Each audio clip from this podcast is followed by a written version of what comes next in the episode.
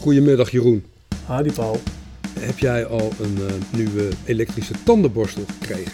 Nee, ja, maar als, als ik een cadeau krijg, dan lijkt me dat prima. Extra elektrische tandenborstel erbij. Ja, die krijg je als je overstapt van zorgverzekeraar. Nou wie? Ja, maakt niet uit. Zo'n site heb je dan de prijsvergelijking en dan kun je dus kiezen uit, schrik niet, 44 zorgverzekeraars. En als je er dan eentje kiest, dan zeggen ze nou, u gaat uh, fix besparen. En dan krijg je ook nog een gratis elektrische tandenborstel cadeau omdat je overstapt. Ik heb even gezocht in het regeerakkoord of ze daar ook iets over zeiden, over deze in mijn ogen toch een waanzinnige situatie. Maar dat doen ze dus niet. Heeft Rutte de elektrische tandenborstel niet besproken met de coalitie? Nee, maar weet je, we hebben het over de zorg. En we zien ook nu, hè, de zorg heeft veel aandacht nodig. Maar we zitten nog met dit, dit vreemde systeem van elk jaar, dat ritueel van kijken welke zorgverzekeraar het voordeligst is. En nu een keuze uit 44 verzekeraars. Ja, in wezen zijn dat vier grote concerns die dan allemaal satellietjes in de wereld zetten. Maar ja, hoe zit het eigenlijk met de kosten van marketing, reclame, eh, de afdracht aan al die bemiddelaars, administratie, kosten van cadeautjes? Het lijkt mij een enorme verspilling. En ondertussen hebben ze dus blijkbaar ergens in Nederland een magazijn vol met elektrische tandenborstels. ja, ja, ja, dat ook nog, ja. Zeer is apart. Dat, is, dat, is dat weer een deeltje met Siebert? Dat zou kunnen. Dat zal de verklaring zijn, Jeroen. Ondertussen, over ehm, de uh, hoeveelheid aanbieders gesproken. Er is één aanbieder van tests. En dat is de GGD. Nou, ehm, ik was gisteren in de Koploperstraat nummer 50, uh, in de buurt van de Utrechtse Cartesiusweg, voor een nieuwe PCR-test. Dat was eigenlijk wel vrij snel te regelen voor mij en mijn vrouw. Dus daar, daar stond ik weer uh, in een merkwaardige hal met allemaal afgescheiden compartimenten en mensen met van die transparante maskers op hun hoofd. Een juffrouw in een groot schort die mij zo'n wattenstaaf eerst in mijn keel en daarna in mijn neus duwt. In voor de rest ja, nogal bizarre, bizarre setting met buiten beveiligers en mannen in gele hessen. Maar je was vorige week net beter, Jeroen. Ben je alweer ziek, jongen? Nee, nee, nee, nee. Dit, dit was meer een onderdeel van uh, onze poging om de QR-code uh, op orde te krijgen. Maar, Kun je dat met een test? ja, dat, dat hoort bij um, een herstel een hersteltoets invoegen bij de, bij de QR-code. Ah, okay. Er zijn nogal ja, wat ja. tegenstrijdigheden. Punt is, als je daarover belt en je vraagt aan de een of de QR-code na de twee vaccinaties nog wel spoedig geldig is voor het buitenland, dan zegt de een ja hoor.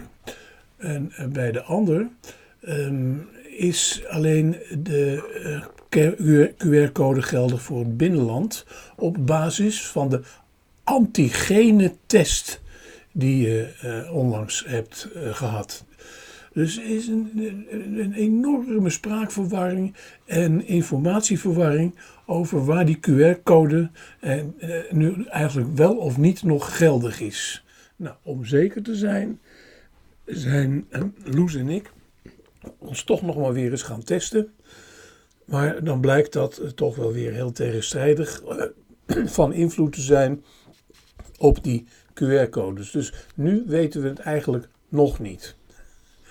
En uh, dat is nog maar een onderdeel, denk ik, van uh, ja, de, de hele chaos in de, uh, die GGD-organisatie. ook in zaken de boosterprik. Er is een run op. Ja, bad gateway krijg je dan als je probeert een afspraak te maken op je computer. Telefonisch schijnt al helemaal niet te gaan. Maar ja, hier waar ik woon, daar in de Achterhoek, daar hebben ze eigenlijk gewoon niet die locaties als aanvankelijk wel toen je je gewoon kon laten prikken. Dan kon je naar de plaatselijke sporthal klaar. Maar nu, ja, heel onduidelijk allemaal. Maar goed, zal wel verbeteren de komende tijd. Is dat niet toch een, ja, een tekortkoming in de hele organisatie, waar je dus ook wel weer films ziet, uh, ook op journaal, van nieuwe hallen die in alle eil worden ingericht. Uh, ja, natuurlijk is het een tekortkoming. Zijn we gewoon te laat. Het is gewoon niet voorbereid. Nu zie je dat hier in, in de gemeente waar ik woon, in Berkeland, komt dan in de vierde week van januari, komt er een sporthal beschikbaar. Op het ogenblik staan al die sporthallen dankzij de lockdown uh, helaas leeg. Dus ik zou zeggen, locaties genoeg. En waarom daar allemaal zo moeilijk over doen? Je hebt een, een, een dokter nodig en een prikker en klaar. Ik, ik, zie dat met, met veel plezier hoe dat in, uh, in Engeland gaat. Dat je gewoon naar de, de supermarkt gaat halen, je prik. Ja. Eh, het moet toch allemaal makkelijker en beter kunnen. En ik snap wel dat het allemaal ontzettend moeilijk is. Misschien heeft het ook wel te maken met die hele lastige organisatie in Nederland. Half privaat, half publiek, uh, allerlei verschillende verantwoordelijkheden. Nu zijn de huisartsen weer um, in bezwaar tegen de wachttijd van een kwartier, omdat ze dan niet snel genoeg kunnen doorprikken. En ze krijgen gehoor. Want uh, ik hoorde net uh, dat minister De Jonge er een onderzoek naar laat doen. Ja. Is het kabinet niet doorgeschoten in voorzichtigheid in het zo snel weer invoeren van de totale lockdown, is de vraag? Ja, geen idee. Ik, ik laat dat toch maar aan de experts over. Ik, ik, ik heb geen idee hoe dat virus zich gaat ontwikkelen. Ik kan niet kijken hoe het in de ziekenhuizen gaat. Ja, het is toch een kwestie van dat maar vertrouwen. Vervelend is het wel. Ja, er zal wel een keer een evaluatie komen van dat beleid. Wat ik wel heel triest vind, is voor al die middenstanders die voor de kerst hebben ingekocht. Met, met voorraden zitten, met ellende zitten. Die van de ene dag op de andere dag dicht moeten. En aan de andere kant zag je gisteren natuurlijk in die grote steden, waar de mensen zich in de winkels begeven, in de winkelstraten begeven, dicht op elkaar. Het is een hele moeilijke keuze. Het is altijd zo'n keuze als je daarvoor staat. Dan denk je, als we dit wel doen, dat geeft een heleboel ellende. Maar wat als we het niet doen? Dus ik snap die regering wel. Maar ik ben blij dat ik niet in hun schoenen sta. We hebben het al vaker over gehad dat het een, uh, een hondenbaan is. Neemt, neemt niet weg dat het publieke gevoel, ook het gevoel in die branche die zo zwaar getroffen is, branches, eh, dat het hier een staaltje paniekvoetbal is, of in ieder geval op zijn Hollands het zekere voor het onzekere nemen. En dan vraag ik me wel eens af of het niet heel disproportioneel is. Uh, of ze uh, niet een al te grote tsunami voorzien. Terwijl je nog, nog maar moet afwachten wat het is. Maar ik, ik, geef, uh, ik ben met je eens. Het, is, het zijn allemaal wel hele onzekere factoren waar ze mee van doen hebben. Ik ben benieuwd wat ze gaan doen voor de kleine ondernemers die nu weer hun winkel of hun sportschool of hun restaurant of café moeten sluiten. Mensen die in de vorige lockdowns al hun spaargeld hebben aangesproken, ja, het water staat aan de lippen. Dat kan je niet keer op keer op keer doen. Misschien wat ruimhartiger compensatieregelingen. Het is wel een, een, sector die constant de prijs betaalt. Terwijl andere organisaties en andere sectoren zelfs beter van worden. En daar zullen we toch misschien eens een keer naar moeten kijken. En ik hoop dat de regering daar in samenspraak met ondernemersorganisaties toch iets meer kan doen dan in het verleden gelet op het regeerakkoord uh, hebben ze uh, heel veel miljarden tot hun beschikking. Dus uh, moet daar wellicht ook weer een extra bedrag worden gereserveerd. Maar ik, ik, kijk even naar Facebook. Ik heb gisteren ook een post ge, gepubliceerd over um, wel of niet paniekvoetbal in zaken het virus. En een van de aardige opmerkingen was van een van de respondenten. Het is dweilen met de kraan open. De lockdown is de pleister om het bloeden te stelpen. Als de pleister eraf gaat, begint het bloeden vrolijk opnieuw. Dan uh, een voorstel, een, een optie voor een structurele oplossing. En dat is volgens respondent 100% vaccinatie, een, een deltaplan om onze gezondheid CQ ons immuunsysteem op natuurlijke wijze te versterken. Dus gezonder leven. En verder het opschalen van de zorgcapaciteit tot voorspelbaar. Ja, dat voorspelbaar, dat lijkt me lastig. Maar het is wel een idee, hè? Dat je een soort internationale pandemiewet maakt. Wat je nu natuurlijk ziet, zo'n variant op dat coronavirus, die ontstaat vaak weer in landen en gebieden waar er nauwelijks of niet vaccins beschikbaar zijn. Het zou misschien een heel goed idee zijn om eindelijk eens iets te doen aan die patenten. Om gewoon internationaal nu te verklaren, de patenten voor deze medicijnen, die moeten worden vrijgegeven. Kijk, iedere regering heeft geïnvesteerd in de opleiding van wetenschappers. We mogen er wel eens wat voor terugkrijgen. Het is natuurlijk bizar dat al die winsten naar een klein groepje internationale farmaceuten gaat. Het is de hoogste tijd dat we zeggen, nou die patenten die moeten we vrijgeven. En we maken die vaccins op grote schaal beschikbaar, ook voor mensen die dat niet kunnen betalen. Voor landen waar niet dit soort uitgaven gepermitteerd kunnen worden. Ja, maar ja. En dan prikken, prikken, prikken. Maar niet alleen lokaal, uh, nationaal, maar wereldwijd. Ja, nou, dat, ik denk dat de farmaceutische industrie daar niet uh, op staat te wachten. Nee. dat denk ik ook niet. Maar ja, dat hoeft toch ook niet? Ik denk dat we op een gegeven moment als uh, regeringen, als internationale samenlevingen ook wel eens kunnen zeggen tot hier en niet verder met uh, de winst. Ja, maar die farmaceutische industrie is natuurlijk wel een multinational met tentakels over alle grenzen heen. Is wel een hele lastige partner om aan tafel te hebben. Ja, maar je kunt het toch afdwingen? Ja. Ach, en uiteindelijk zullen die organisaties toch ook wel eens een keer overstag uh, willen gaan om maatschappelijke bijdrage te leveren. Over internationale regelgeving gesproken. Ik heb er nog eens even naar gekeken gisteravond. Uh, maar in België gaat uh, nog lang niet alles zo spoedig dicht als bij ons. Dus als we nog wat willen met de kerst, dat zeg ik even onder voorbehoud, kunnen we nog naar de zuiderburen. Hoe is het in Duitsland eigenlijk, vlak bij jou, Paul? Ja, dat is ook nog wel mogelijk. Kun je, daar, nog even, kun je daar nog wel uh, buiten de deur eten met kerst? Uh, tot nu toe wel, ja. Rindvlees? Dat is allemaal vol, dat is allemaal al gereserveerd. Ja. Ja, in Duitsland zijn de mensen sowieso strenger uh, met het houden van, van afstand. Mondkapjes hier veel meer dan hier. Ja, ik weet het niet. Op het moment dat, dat Nederlanders massaal de grens overgaan, gaat het daar natuurlijk ook mis. En dan worden die grenzen gewoon gesloten. Jeroen, dat is weer het omdraaien van het verhaal. Hè? Alsof ons iets wordt opgelegd in plaats van dat we ons beschermen tegen. Laten we het virus maar eens accepteren. Het is er gewoon. Ik zeg alleen dat er voorlopig nog ontsnapping mogelijk is naar de om, omringende landen. Als we nog eens ergens heen willen. Bijvoorbeeld ook naar een museum. Ik denk nog steeds aan Gent waren we laatst. Er was, is, een pracht van een tentoonstelling in het SMAK. Dat gaat over popart van Warhol tot Panomarenko. Nou, dat is helemaal mijn liefhebberij. Alleen toen ik daar met Loes binnenliep, uh, hadden, we, hadden we een reservering moeten doen. Nou ja, dat geldt natuurlijk voor de volgende week ook nog. Ik ga het toch nog een keer proberen. Nee, ik zeg alleen maar, ik ben blij dat dat nog kan. Het, het, eh, dat er dus nog per land, je hebt het net over internationale uh, wetgeving, voorlopig nog per land verschilt.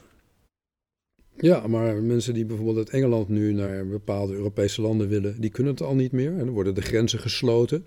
We hebben dat eerder gezien vanuit uh, Vlaanderen. Duitsland laat geen Engelsen toe. Nee, en we hebben dat eerder gezien ook vanuit Duitsland. Nou, en dan, dan rek je het alleen maar op. Het wordt tijd voor een Europese aanpak, Jeroen. Ja, het is een pandemie. Pandemie is wereldwijd. En dat kan je niet lokaal oplossen. Nee, maar het, het, het, vreemde is nu wel dat de huidige demissionaire regering deze lockdown bepaalt. En dat het heel wel mogelijk is op 14 januari, bij het aflopen van die termijn, een nieuwe regering die lockdown zou kunnen opheffen. Ja. Zijn ze dan inmiddels wijzer um, geworden? Denk het wel. Dan zal wel blijken hoe uh, groot de schade van Omicron is. Hebben ze dan iemand in de regering dat er wordt ook maar voortdurend gesuggereerd dat er een echte vakminister met vakkennis, dus een viroloog bijvoorbeeld, in het kabinet moet. Zullen ze die dan in de regering hebben? En zal dat werkelijk verschil maken? Dat vraag ik me af. Ik weet het niet. Of, of zo'n ex, zo'n expert het verschil maakt in Den Haag. Het was natuurlijk wel aardig. Gisteren zagen we Van Dissel op de persconferentie. En dat is de voorzitter van het OMT. Dus daarin zit al die kennis gebundeld. Beter kan het niet, denk ik, toch? En misschien is het wel goed dat een regering die zijn eigen politieke, maatschappelijke, economische afwegingen moet maken, geadviseerd wordt door een onafhankelijke organisatie. Ja, ja zeker. Is het, zou het ook goed zijn als nu echt iemand uit OMT-kring of uit de expertkring werkelijk in de regering plaatsneemt? Is, is, is mijn vraag. Ik weet niet, misschien meer iemand die uh, goed thuis is in het uh, snel organiseren van campagnes. Van uh, vaccinatiecampagnes. Iemand die razendsnel een infrastructuur kan opzetten. Die zorgt dat er bijvoorbeeld op de dorpspleinen gewoon een tent komt waar je je kunt laten vaccineren. En dat je daar gewoon naartoe kunt. En die dan die ook dwars door de vertragende Nederlandse bureaucratie heen kan denderen. Precies, dat denk ik, dat dat zou helpen. Maar ja, dat moet de regering dan maar oplossen. Even wat anders, Paul, wat ik me afvroeg bij het regeerakkoord. We hebben het in Hakketak veelvuldig en vaak gehad over complottheorieën, uh, over de stemmingmakerij van types als Willem Engel en Thierry Baudet.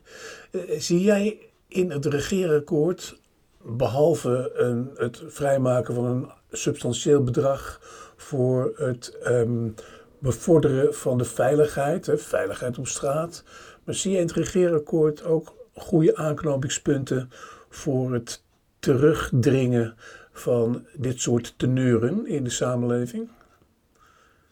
In het regeerakkoord is er best veel aandacht voor de informatie. Opvallend is, als je het regeerakkoord uh, opent, dan krijg je meteen in de tweede alinea een flinke paragraaf over persvrijheid. Maar later vind je ook dat er bescherming nodig is tegen haatzaaien. En de positie van de Nationaal Coördinator tegen Racisme en Discriminatie die wordt worden versterkt. Maar heel opvallend is dat de regering zegt dat grote online platformen verantwoordelijk gaan worden gesteld bij het verspreiden van desinformatie en haatzaaien. Dus als er berichten verschijnen waarvan een autoriteit, dat is natuurlijk best wel eh, een, een manco. Wie zou dat moeten zijn die dat zegt, maar die dan beslist van hier is sprake van desinformatie en haatzaaien, dan kan Facebook of Twitter daarvoor verantwoordelijk worden gemaakt. En dat vind ik heel merkwaardig. En tot nu toe altijd het idee van het zijn platforms, het zijn organisaties die de verspreiding en de uitwisseling van allerlei berichten faciliteren.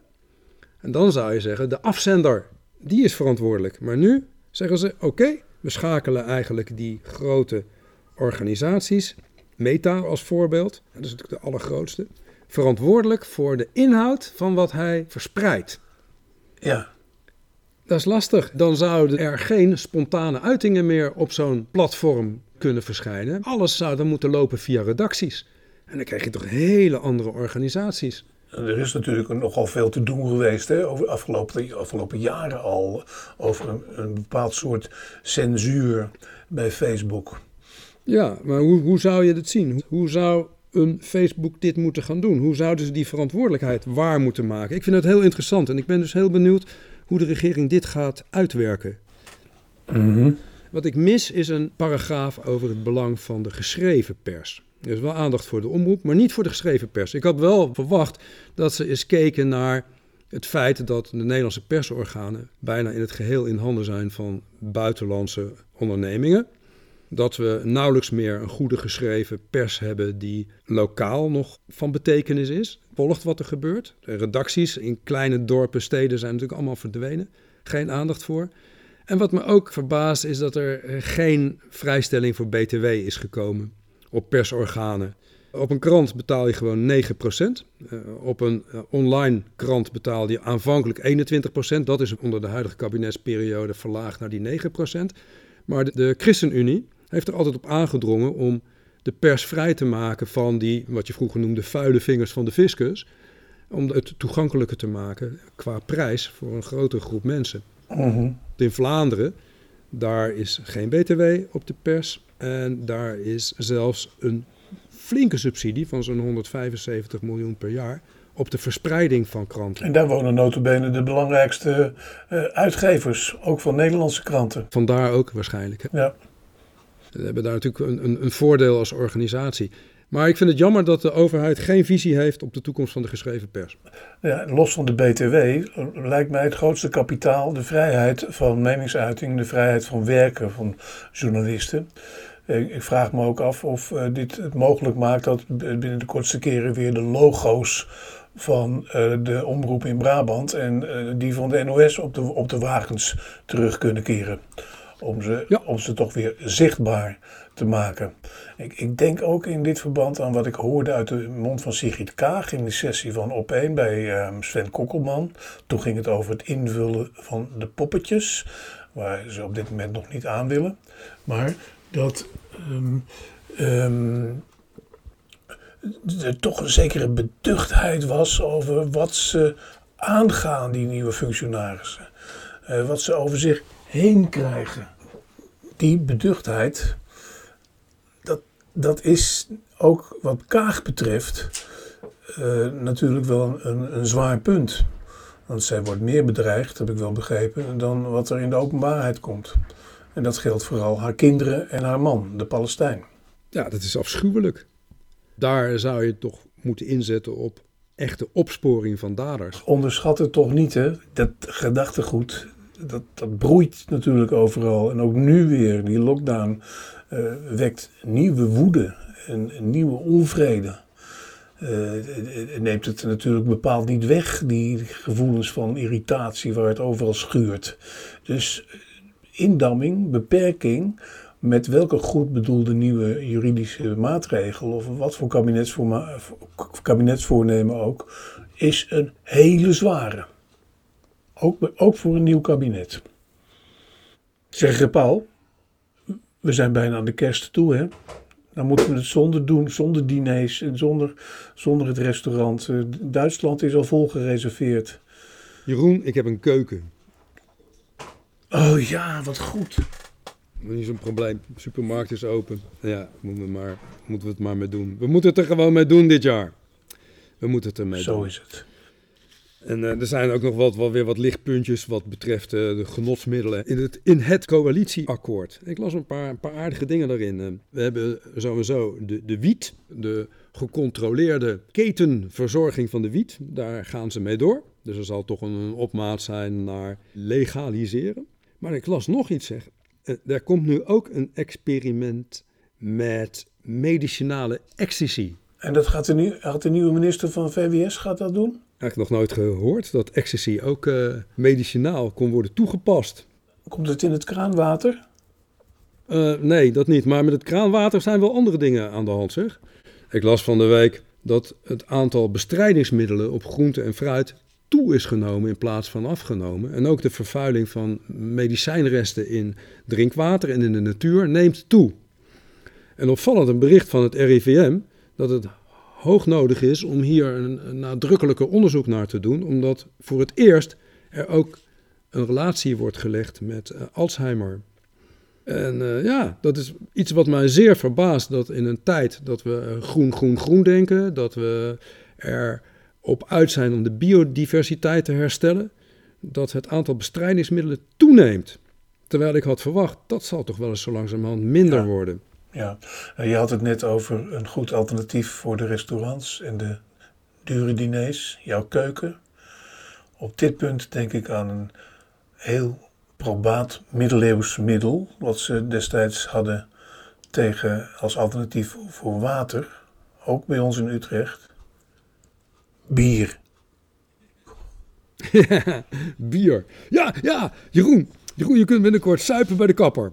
Dat is wat voor jou. Nou, ik kom niet zo uit met de kapper, dus dat is eh, goed voor de alcoholmatiging. nee, maar dat is, ja, dat, is wel, dat vond ik ook wel een beetje teleurstellend. Ik kijk altijd naar de paragraaf voor het midden- en kleinbedrijf. En dan kijk je, wat doet nou de regering voor die kleine bedrijven? En dan zie je hier daadwerkelijk dat ze zoeken naar een meer privaat-publieke samenwerking. Vind ik altijd heel erg lastig om daar eh, mijn, mijn gedachten bij te vormen. Maar ik had bijvoorbeeld verwacht dat er nu eens een einde werd gemaakt aan die verplichting om twee jaar je medewerkers door te betalen bij ziekte. Want ja, kijk, als je 100 mensen in dienst hebt en je hebt er één ziek, dat is 1% van je, van je loonkosten. Ja. Maar ben je een kleine ondernemer en heb je één of twee mensen in dienst, dan is het uh, ja, 50 of 100% van je loonkosten. En dat raakt hoor, dat raakt hard. En die verzekeringskosten die lopen maar op en op. Ja. En onder de vorige regering was beloofd ja. om hier een einde aan te maken. Het zou in ieder geval worden teruggebracht naar één jaar. Is niet gebeurd. En in het nieuwe coalitieakkoord lees ik hier helemaal niets over. Ja. Je ziet al die kleine zelfstandigen die vertrekken op dit moment uit de dorpkernen. Er zijn hele dorpen waar geen supermarktje of helemaal niets meer is. En ik vind dat triest. En als dan de oplossing is dat je nu bij de verschillende eh, ja, winkeltjes een biertje kunt krijgen of een taartje kunt eten. Ja, ik vind dat wel gezellig. Maar dat is toch niet echt een oplossing. Nee. Ik herinner me het overigens wel uit Ierland hoor. En dan ga ik terug tot de jaren, eind jaren 70. Dat je, ja, waar je ook kwam, elke winkel had een tap. Je kon een biertje drinken bij de kapper. Je kon een biertje drinken bij de supermarkt, maar ook bij de bakker, bij de slager, bij de schoenenwinkel. Was wel heel gezellig overigens. Het is wel iets om naar te verlangen waar het wel kan. In Nederland ook, na 14 januari. Ja, Of het nou bij de kapper is of gewoon aan de tap in de kroeg. Eerst nog maar eens even gewoon berusten en bezinnen. Hé Paul? bezinnen. Biertje. Waarop Jeroen? Waarop? Ja. Het ware innerlijk of zo. Nou ja, daar ben ik te oud voor. Goed. Nou, toch maar een fijne kerst. Ja, nou jij ook Jeroen. Hoi. Hoi.